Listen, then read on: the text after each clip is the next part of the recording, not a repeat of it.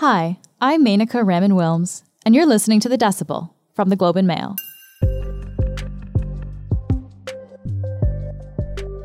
For today's show, I sat down with Kristy Kirkup, my former colleague at the Ottawa Bureau. Kristy's a parliamentary reporter for the Globe. So good to see you. Yeah, good to see you too. I miss you. I know, I miss you too.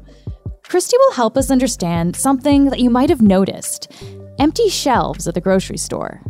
One of the interesting things that is playing out in the food industry right now, this is according to experts and people who follow this really closely, is essentially this perfect storm that is resulting in some of the empty shelves that we are seeing. There's a lot of reasons for that. Omicron is a big one, as industries across the board have workers out sick. There's also the recent snowstorm in Ontario, bad winter weather in general across the country. And then you have uh, the presence of this vaccination mandate, and it's been in effect now for a, a week and a bit. This vaccine mandate now means that Canadian truckers, who bring in lots of goods and food across the US border, are no longer exempt from COVID 19 vaccination rules. And this has sparked a political debate and even a convoy of truckers rolling across the country towards a protest planned for this weekend in Ottawa. We're just coming into Brandon. Yeah, we can jump into it if, if you're good to go. Let's do it. This is The Decibel.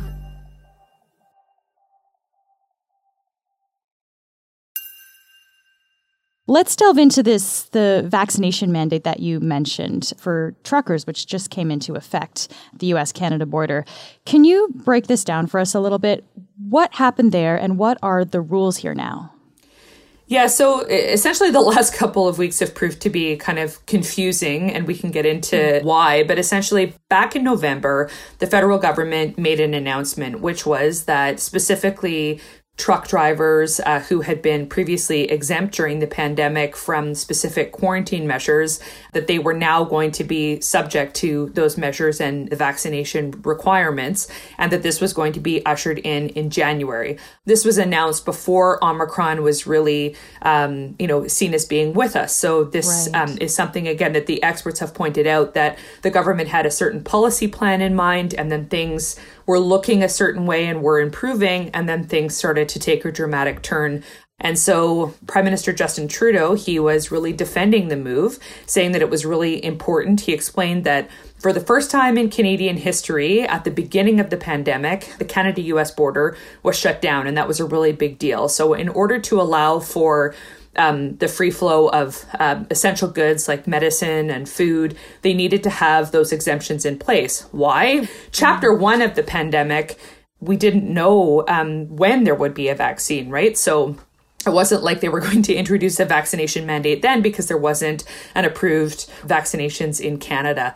And then we saw, of course, um, vaccinations roll out last year. Mm-hmm. Um, so again, kind of Canada um, having this plan that as of um, January that this was going to be kicking in. Uh, Trudeau saying we're doing exactly what the United States is doing. They have a vaccination mandate in place.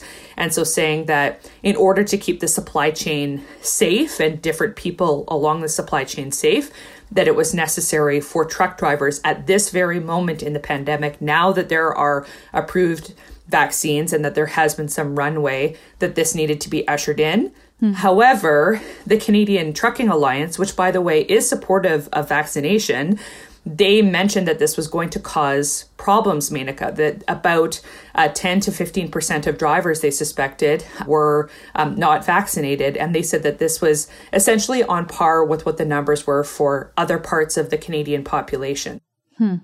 So at the beginning of the pandemic, truckers were exempt from the quarantine rules that the rest of us had to abide by. Yes. If you're crossing borders, you have to quarantine. So what is this change that was supposed to happen in mid-January exactly? If you're a Canadian citizen, you can't be barred at the border from entering the country. But what the rules are is that if you are not vaccinated, that you have to quarantine, and if you are vaccinated, then you can carry on your way. There are a lot of people right now who are upset about these these rules being put into place. Who doesn't like these rules? The industry did flag to the government that this was going to create problems because There's also the issues that have been going on in the trucking industry, and that includes a shortage of drivers, available drivers on the road. And so the Canadian Trucking Alliance had said that they were worried about the number of drivers and how this vaccination mandate was going to again reduce the number of available drivers that could be out on the road. However, the Canadian Trucking Alliance has made it very, very clear that they are not in support of the recent convoy that we have seen, where this is drivers from different parts of the country making a pledge that they're, you know, making a big trek to Ottawa and they're going to be vocalizing their very strong opposition to vaccination mandates. So I want to be very clear that um, the Trucking Alliance does not agree with this approach, and they have most uh, certainly tried to distance themselves from it but there are drivers who are part of this convoy, um, really organizing on social media, Menaka. And that's kind of the window into this kind of um, protest, if you will, that we're seeing.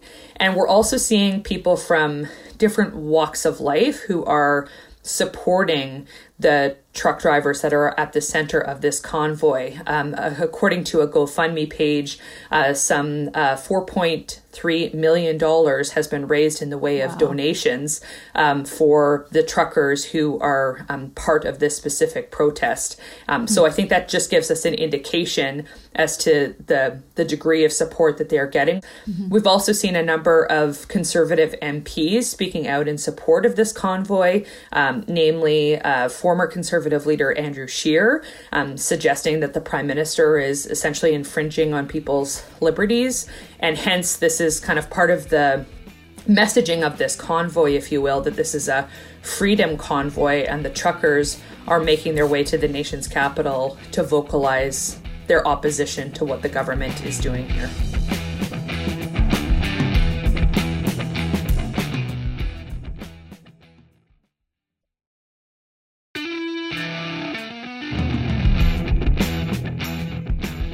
So this convoy that that we're talking about, so this started in BC and it's essentially rolling across the country, supposed to arrive in Ottawa at the at the end of January this this coming weekend. Do we know who's behind this convoy and, and who's kind of organized this this fundraising effort for them? Yeah, so definitely because this is something that is being taken up on social media, I think it has several different tentacles. But what we do know is that the GoFundMe effort was specifically launched by a person by the name of Tamara Lich, who was the secretary and member of uh, the Western uh, Governing Council of the Alberta based Maverick Party. And um, the party has made some public statements suggesting that it is not directly involved with this convoy, but again, um, Tamara Lich's name is listed as um, the the organizer of the GoFundMe page. And I'll just point out that the Maverick Party was really created um, and uh, supported the notion of a separation from Canada um, by uh, provinces in the West. Uh, so that's just a bit of bit of background about one of the individuals that we know is part of this uh, effort. Mm-hmm. So, in some ways, I mean, even though this is based around kind of an industry of, of, of, truckers here, it sounds like there's a lot of political stuff that's really in the background behind this movement. Yeah, and I think that that is kind of what is coming to a head specifically for um, the prime minister as well.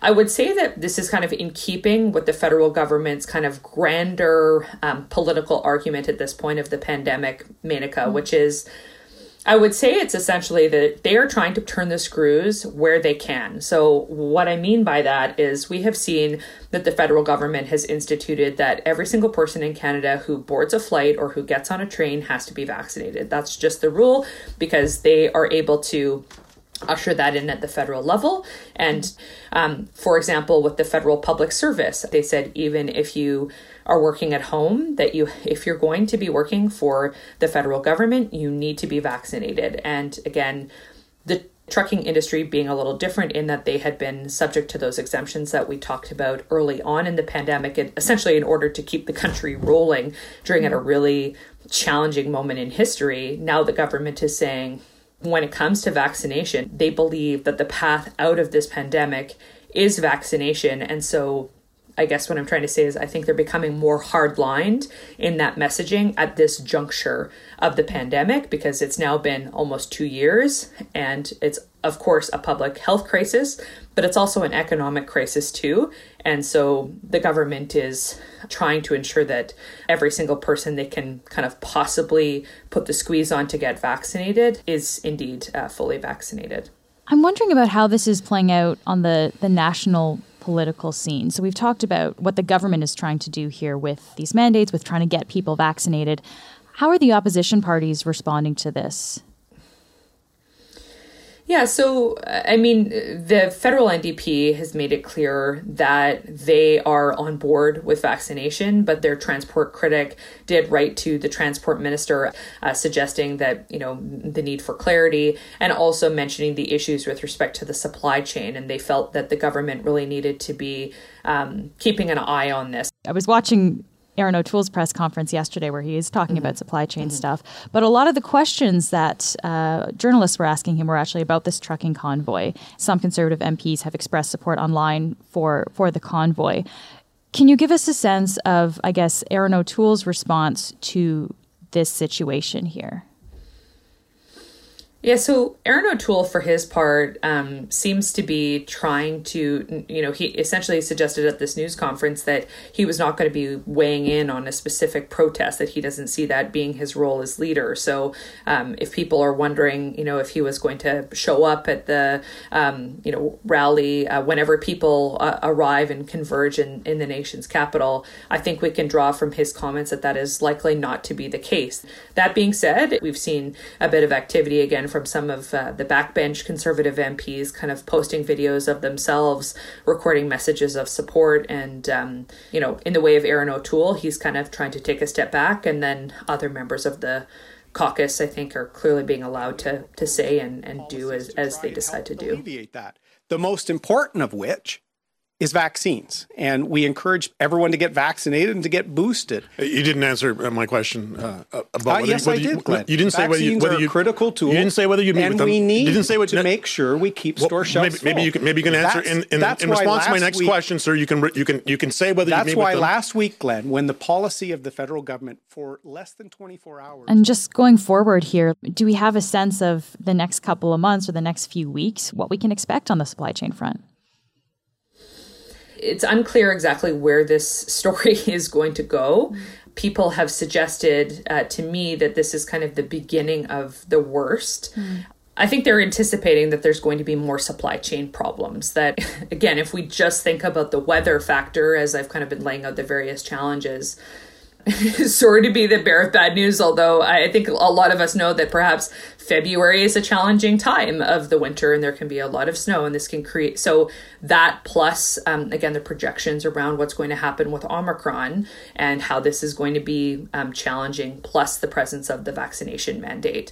Again there's so many variables that come into play and that's why i find this story really interesting as well is that again you kind of layer it's like layer upon layer of challenge. You have omicron which people didn't really anticipate was going to come and the impact that that would have on again a supply chain that involves real people moving goods um, and items across the border. And then you layer on top of that the challenges of driving in crazy snowstorms for example. And then you have 10 to 15% of drivers um, who are part of you know the existing um, crew that that are not going to be able to be on the road because of this mandate. You know, people might be thinking this is simplistic. It, it's not. There's layer upon layer of the story that kind of makes this um, interesting and frankly fluid in terms of what what the impacts uh, are going to be on a day to day or a week to week basis. Um, when we talk about this issue, what's really at the core is you know billions of dollars that are flowing across the border every single day. And so I think that sometimes we don't necessarily think about, um, you know, the story of the fresh produce that you ended up picking up at the store, but it's made a long journey to a place like Canada, which, again, by the way, it's not like we have, um, you know, an ever growing supply of fresh peaches here uh, in, in Canada. We, we just don't. And so, you know, this is an industry that we all rely on, hence why I think this story is you know far reaching in terms of its impacts because people are just trying to figure out what what does this mean how am i going to be affected how's the consumer going to be affected is it going to drive up costs and these are some of the themes again i think that have been picked up Kristy, it was so great to talk to you. Thank you for being here. Likewise. Thank you so much. That's it for today. I'm Menaka Raman Wilms. Michal Stein produced this episode. Our producers are Madeline White and Cheryl Sutherland. David Crosby edits the show. Kasia Mihailovic is our senior producer, and Angela Pacienza is our executive editor. Thanks so much for listening, and I'll talk to you tomorrow.